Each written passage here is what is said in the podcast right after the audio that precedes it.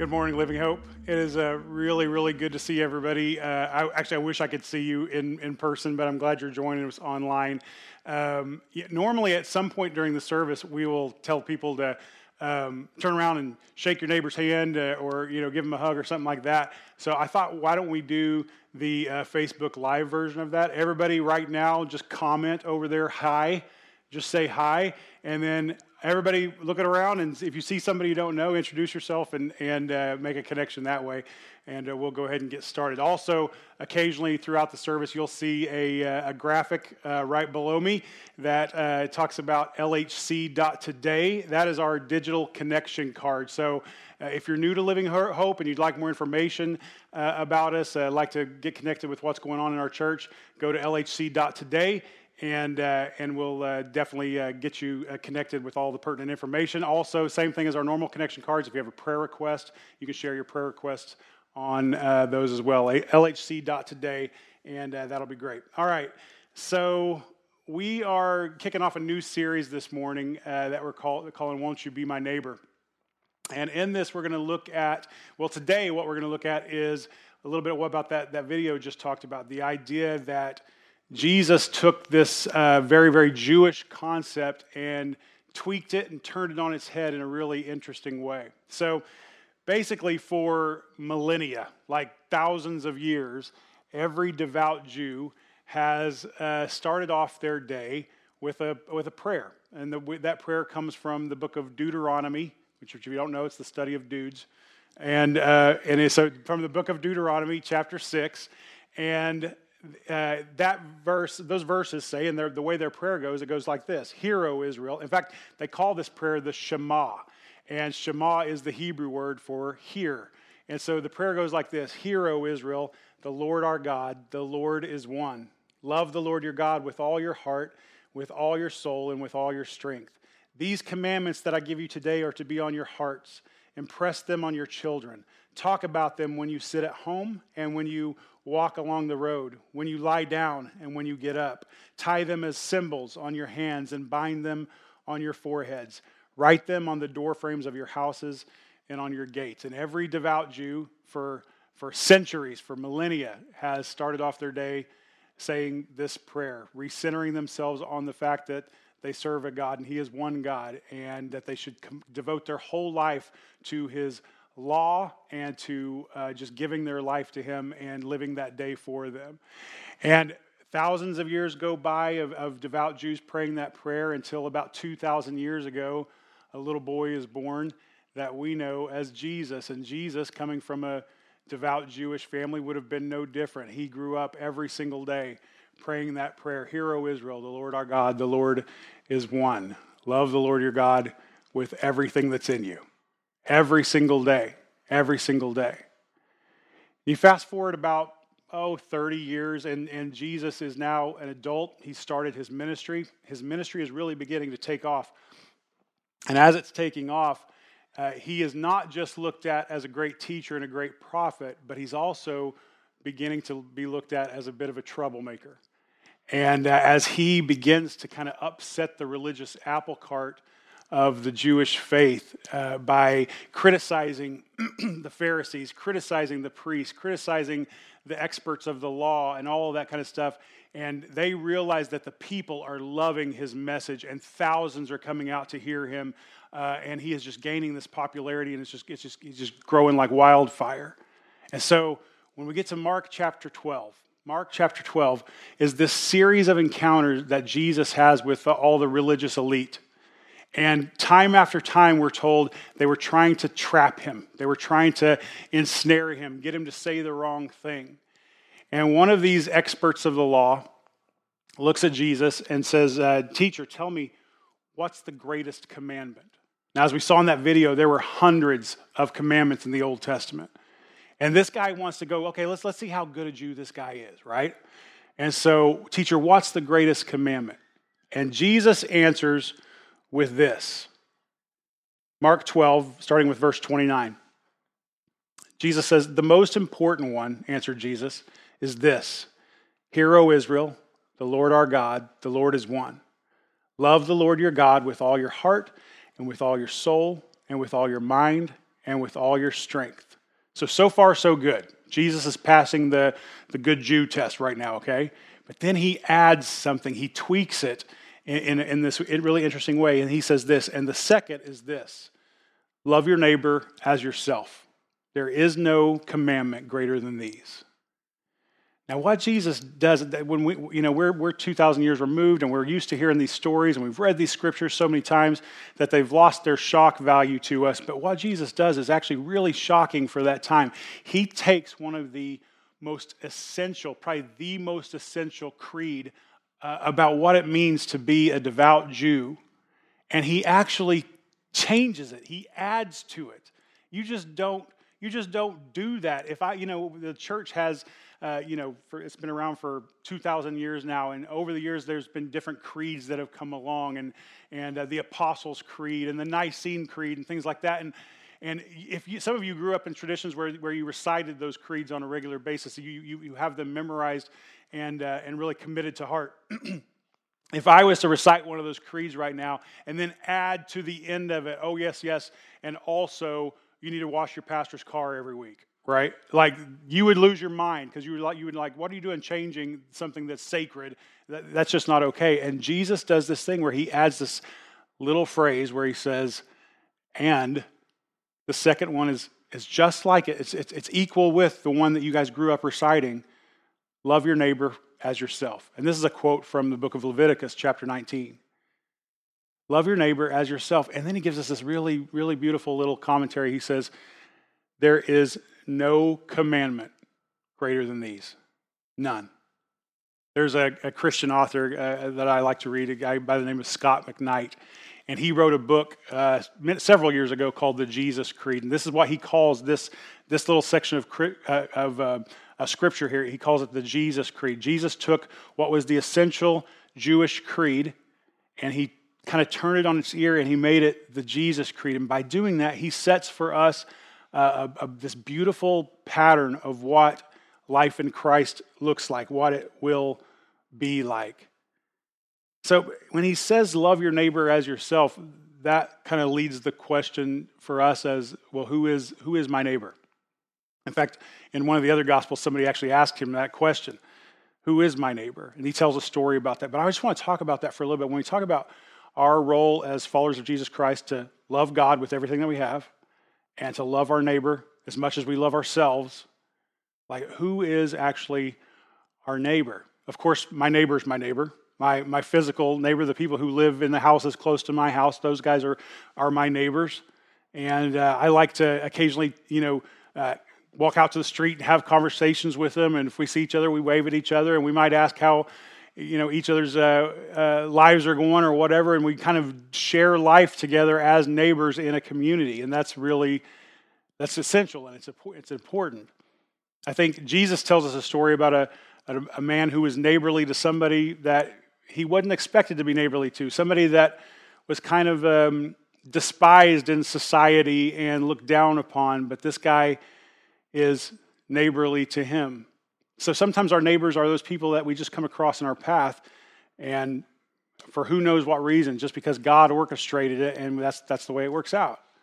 Sometimes our neighbors are our family members, our coworkers, our classmates at school, whoever it is that God has put in our path, the people that we're doing little league with, uh, or whatever else. These, all these people, these people who are, there was an old Sesame Street song. These are the people in your neighborhood. And they, you remember that? They would list all the people that were in your neighborhood. And, and so, all these people that you come across every single day um, in the regular rhythms of your life, these are our neighbors. And, and for a lot of us, we have also a sense of, of our global neighbors, brothers and sisters around the globe who need our prayer and our support and our love. And, and some of you, God has given a vision for your global neighbors, and that's beautiful and powerful too. But we have these neighbors. So, what I want to sit on for just a second, though, is that this phrase that what if love your neighbor actually means, actually means love your neighbor. And for the next two weeks, what we're going to do is kind of take a look at this mission that we've been called by Christ and, and, placed on in our lives to actually go out and love our neighbors well. And not just love them in, in terms of like have a sense of positive emotions for them or whatever, but actually to, in, in not just in word, but in deed, to serve them, to um, to act out that word love, to put action to what we usually consider just an emotion. And, uh, and so, but what if loving your neighbors actually means loving your neighbors? So, the first thing I want to challenge you to do this morning is get to know your neighbors, like your physical ones, the ones that live near to your house. Like, get to know your neighbors. Some of these people you have seen over and over and over, and many of us uh, never take the time, or we say we're going to take the time, we kind of never get around to it. There's never a good time to actually go introduce ourselves and get to know our neighbors in a way that is uh, meaningful and, and building up of a relationship. And some of us, I know some of us are really scared of relationships. You're doing this isolation thing just fine, right? It, but, but for a lot of us, it's like, it, it, it's for, actually for all of us who call ourselves followers of Jesus Christ, the call to love our neighbors is not just a suggestion, it is what sets us apart and marks us as followers of Jesus Christ. And so, are you loving your neighbor well? The first step is like get to know them, right? Actually, get to know the people who live close to you. Jamie and I just moved into a, a new house this last year and uh, have been going through that process of getting to know our neighbors. And we're starting to really uh, build some relationships and, and uh, you know, see each other. And we'll not just wave hi, but, but actually check in on reports that we heard from the last time we talked to them, things like that. Check them and see how they're doing. And it, part of it started around, uh, we, had, we had got to know a few of the neighbors, but, but around Christmas time, we, we just said, let's get to know the rest of them. And so uh, we went to Walmart and bought those $5 tins of popcorn that you, you know, for, that you, they set out at Christmas time. And we bought about 10 of them. And we just walked door to door around our, all the houses around our house giving people a, a, Christmas tin of popcorn and introducing ourselves and saying, here's our phone number. Uh, this is the house that we live in. Uh, give us a call if you ever need anything, if you need us to get your mail, whatever. Just develop, developing those relationships. We want those people to be people that we are actually not just living near, but doing life with, right? That's when neighboring becomes really, really beautiful. What if loving your neighbors actually means actually means exactly that love your neighbors I think a lot of times we are guilty of taking a concept like love your neighbors and we turn it into just that, this, this kind of weird concept where it's like, oh yeah, Jesus just means kind of love everybody, right? And, um, and, and it, the problem with loving everybody is that it usually leads to loving nobody. If, if you can just kind of kind of create this category of we're just supposed to love everybody, um, a lot of times it it kind of gets you off the hook of loving particular individuals. And I think Jesus has actually called us not so much, like to me, this is just me. And, and you might find a verse to prove me wrong and call me a heretic. You're welcome to do that. It's Facebook. I'm expecting it, right? So, but to me, like loving everybody is Jesus' job. I can't love everybody, but you know who I can love? I can love the people that Jesus has put in my path. I can love those individuals. I can love real flesh and blood people that I can get to know. That I can that that that that and some some some will be people I'm in relationship, some of them will be people I just encounter for one day, for one moment, but whatever. The people that God puts in my path, I believe that's the people that God has called me to love. Now, obviously, I, I have concern and care for people all over the world that I've never met, but I feel like my calling, my mission is to love well those people that God has put in my path. And so Let's be a people that love our neighbors well. I actually think that it's no accident that God has placed you in this place, in this time in history, in your neighborhood, at your job. Like, I don't think any of that is an accident. I think I got a little bit of scripture to back me up. There's a story in Acts chapter uh, 17.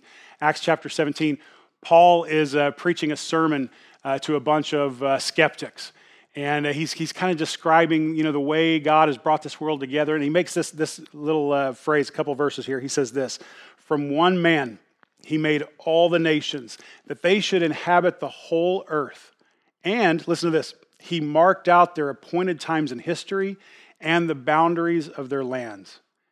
Why did he do that? Paul's getting ready to tell us. God did this so that they would seek him and perhaps reach out for him and find him though he is not far from any one of us. Like God's plan, God's purpose is, first of all, when that, that, that last phrase, though he's not far from any one of us, for some reason that reminds me of that. I don't even know, I don't know if it's a real fact. It might be like a pseudo fact, but I've heard that, that, that so called fact that none of us are ever more than six feet away from a spider. So, some of you are like freaking out right now. My daughter Meadow's freaking out right now. She's tearing the cushions apart on the couch that she's sitting on right now. I know that.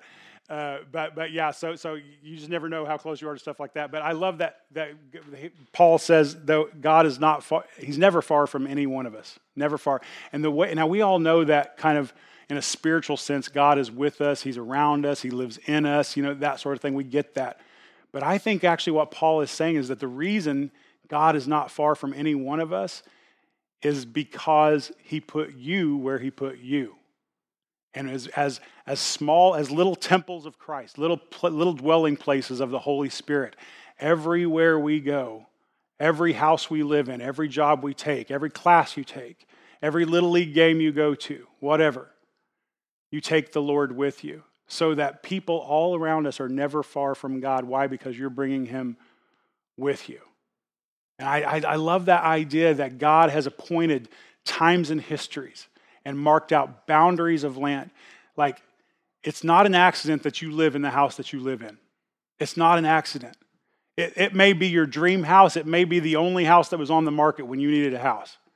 But it's not an accident that you live there. It's not an accident that you have the job that you have. It might be the most fulfilling job of your life and it might be the worst of your life. But it's not an accident that you have that job. It's not an accident that you have the classes that you have at school with the exact mix of people in those classes. God has orchestrated all that. The details of your life, get this, the details of your life are a part of God's strategy for saving the world. The details of your life are a part of God's strategy for saving the world, which brings me to our next big point, and that's this that God orchestrates your times and places on earth so that some will be rescued. He orchestrates your times and places on earth so that some will be rescued. And it's so easy for us to just kind of float through life, going from place to place from time to time, and, and not be aware of the mission that we're on in those times and places. I think there's a reason why we're going, like, we're the group that God chose to go through what we're going through in history now uh, at this time and in this place and in this city and on this Facebook Live. I don't think any of you are, are watching Facebook Live right now by accident. I think God orchestrated that right now to this very moment. And part of the reason he orchestrates all that, part of the reason he has put all this together and pieced it all together is because through your time in history, through your place in where you are geographically, he is strategically planning the rescue of some who need rescue. Don't allow yourself to just fall into this kind of float through life attitude of, you know, just totally unaware of what God is trying to do in your life. Some of you, uh, good Christians, I know, uh, pray constantly that God would reveal his will to you, that he would give you a plan and a purpose and a mission for your life that felt big. There is nothing bigger than just being where God has placed you to be and doing what God has called you to do, to just share the good news of Jesus Christ with people who desperately need to hear it. There's nothing bigger than that. There's no bigger call. That is why Jesus came to do everything that he did, to bring about this good news, to rescue all of humanity. And he passed that commission that we call the Great Commission on to us. He says, I want you to go out and do the same. I want you to go out and, and teach and preach and baptize and make disciples and do all that kind of stuff. All of us have that role in our lives. All of that. And so it's no accident where you live or where you work or where you play. I don't even think it's an accident that the interests and the hobbies that you have. I can't tell you how many people, this is so ridiculous. I can't tell you how many people over the years I've led to Christ where our conversations started off in conversations about Star Wars, right? Like, like just, just this crazy, like who knew that when I was five years old in 1977 and my cousin, my teenager cousin, came home one day telling me about a movie he had seen where there was this big hairy dude named Chewbacca and everything else. And I was just sitting there with five year old eyes going, Oh my gosh, I feel like I need to see this movie. I start begging my mom and dad to take me to see this movie. They finally did, probably about six months after everybody else had already seen it. But I went to see it and I was just blown away. And then it became this thing. Like it was such a major marker in my life that I would look forward to every new installment, that I would just geek out about it. Who knew that that, that little stirring in a little boy's mind would eventually grow into opportunities to make connections with people who have similar experiences or similar passions, and not just Star Wars, but anything else. But Star Wars evangelism is a real thing, right? Like just, just make those connections with people however you can make those connections. It causes me to be able to connect with some people that you wouldn't be able to connect with. You have interests and hobbies in your life that allows you to connect with some people that I wouldn't be able to connect with. And that, I believe, even in our interests and our hobbies, that is God orchestrating something beautiful to come together so that some could be rescued. Nothing's accidental. Who you are, how you're made up, where you live, all that kind of stuff. I don't believe, even the time in which you're living right now, none of that is an accident. It's all part of God's master plan to rescue this world. Allow yourself to begin to see yourself that way. And the way I think you need to do that is as we leave this setting, this Facebook Live meeting today, and you start kind of committing some of these ideas to prayer, what I want you to pray about is this that you would just surrender every single detail of your life to the gospel. Even the things that you're not excited about, even the things that you think are insignificant, it doesn't matter. Like surrender every detail of your life, your hobbies, your favorite foods and restaurants, your workplace, where you go to school, where you live, all the other things, I mean, your, your church life, your everything. Surrender every single don't, don't, don't segment your life into this is my real life and this is my faith life. And, and never the two shall meet, right? No, no, no. Surrender every detail of your life to the purposes of the gospel and ask God, God, I've got these weird interests. I've got these, you know, whatever. I'm, I've got these abilities that, you know, I don't think anybody even cares about. What I'm going to surrender all this to you. And if you can use it for your glory and to bring people to you and to rescue people who need to be rescued, to save people who need to be saved, then I, I give all of that to you. I just give it all to you. Now, what I want to do as we close out, sometimes we close out with different prayers and, uh, and we say them together. Sometimes it's the Lord's Prayer or some things like that. But I, I, lately, I've been praying this prayer that we talked about earlier called the Jesus Creed. And I wonder if you would pray it with me. It's, uh, it's on the screen, you can see it there. But just pray it with me. Let's pray it about three times. Let's just kind of pray it together because there's something powerful about realizing that when it comes to loving God and loving your neighbor, there is no greater commandment I think as Christians, a lot of times we, we're guilty of, of looking at the whole Bible and going, there's so many rules, there's so many laws.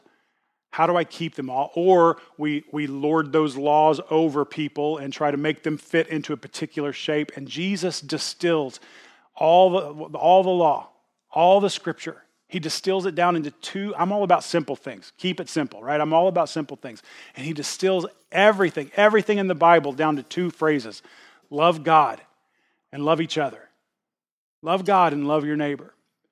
And no other law is greater than those laws. None. And so commit this to prayer.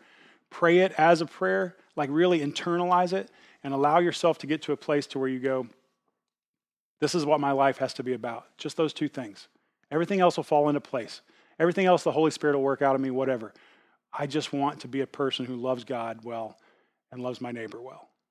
Like, if we can do that, I think the church would be re revolutionized again in the 21st century. And we should try to do that. Would you just pray this with me? It's up there on your screen. Hear, O Israel, the Lord our God, the Lord is one. Love the Lord your God with all your heart, with all your soul, and with all your mind, and with all your strength. Love your neighbor as yourself. There is no commandment greater than these. Say it with me one more time. Hear, O Israel, the Lord our God, the Lord is one. Love the Lord your God with all your heart, and with all your soul, with all your mind, and with all your strength. And love your neighbor as yourself. There is no commandment greater than these. Jesus, we love you this morning. And we thank you for orchestrating our lives down to every single detail the way that you have. And God, thank you for making us aware this morning that none of that is accidental. Everything has a purpose. All of it becomes a part of our mission and a part of your strategy for reaching the world. So help us to love well. Help us to love you well, but help us to love our neighbors well too. Uh, God, help us to become aware uh, that everybody that we meet in our path is a potential neighbor, it's a potential friend, a potential person that ne- needs to be saved, needs to be rescued. And uh, just give us that, that sense of presence in our mission and in our ministry everywhere we go. And we'll give you the praise for it. God, right now, I pray that this week you would ordain some divine appointments with all of us who are listening right now just orchestrate some divine meetings, whether they're online or as we're out walking our neighbors, neighborhoods or whatever. Like, like, God, I pray that you would just orchestrate some divine appointments and that your gospel could go out and be legitimately what it is good news. The good news that somebody needs in their life to change and transform their life into something incredible, more incredible than they ever dreamed it could be. And we thank you for using us in that process. Thank you for using this simple creed to focus and simplify our faith and help us to keep it that simple. God, give us the faith to love you better than we do. And give us the courage to love others as much as we love ourselves. And we'll give you all the praise and all the glory. We pray this in Jesus' name. Amen. Amen.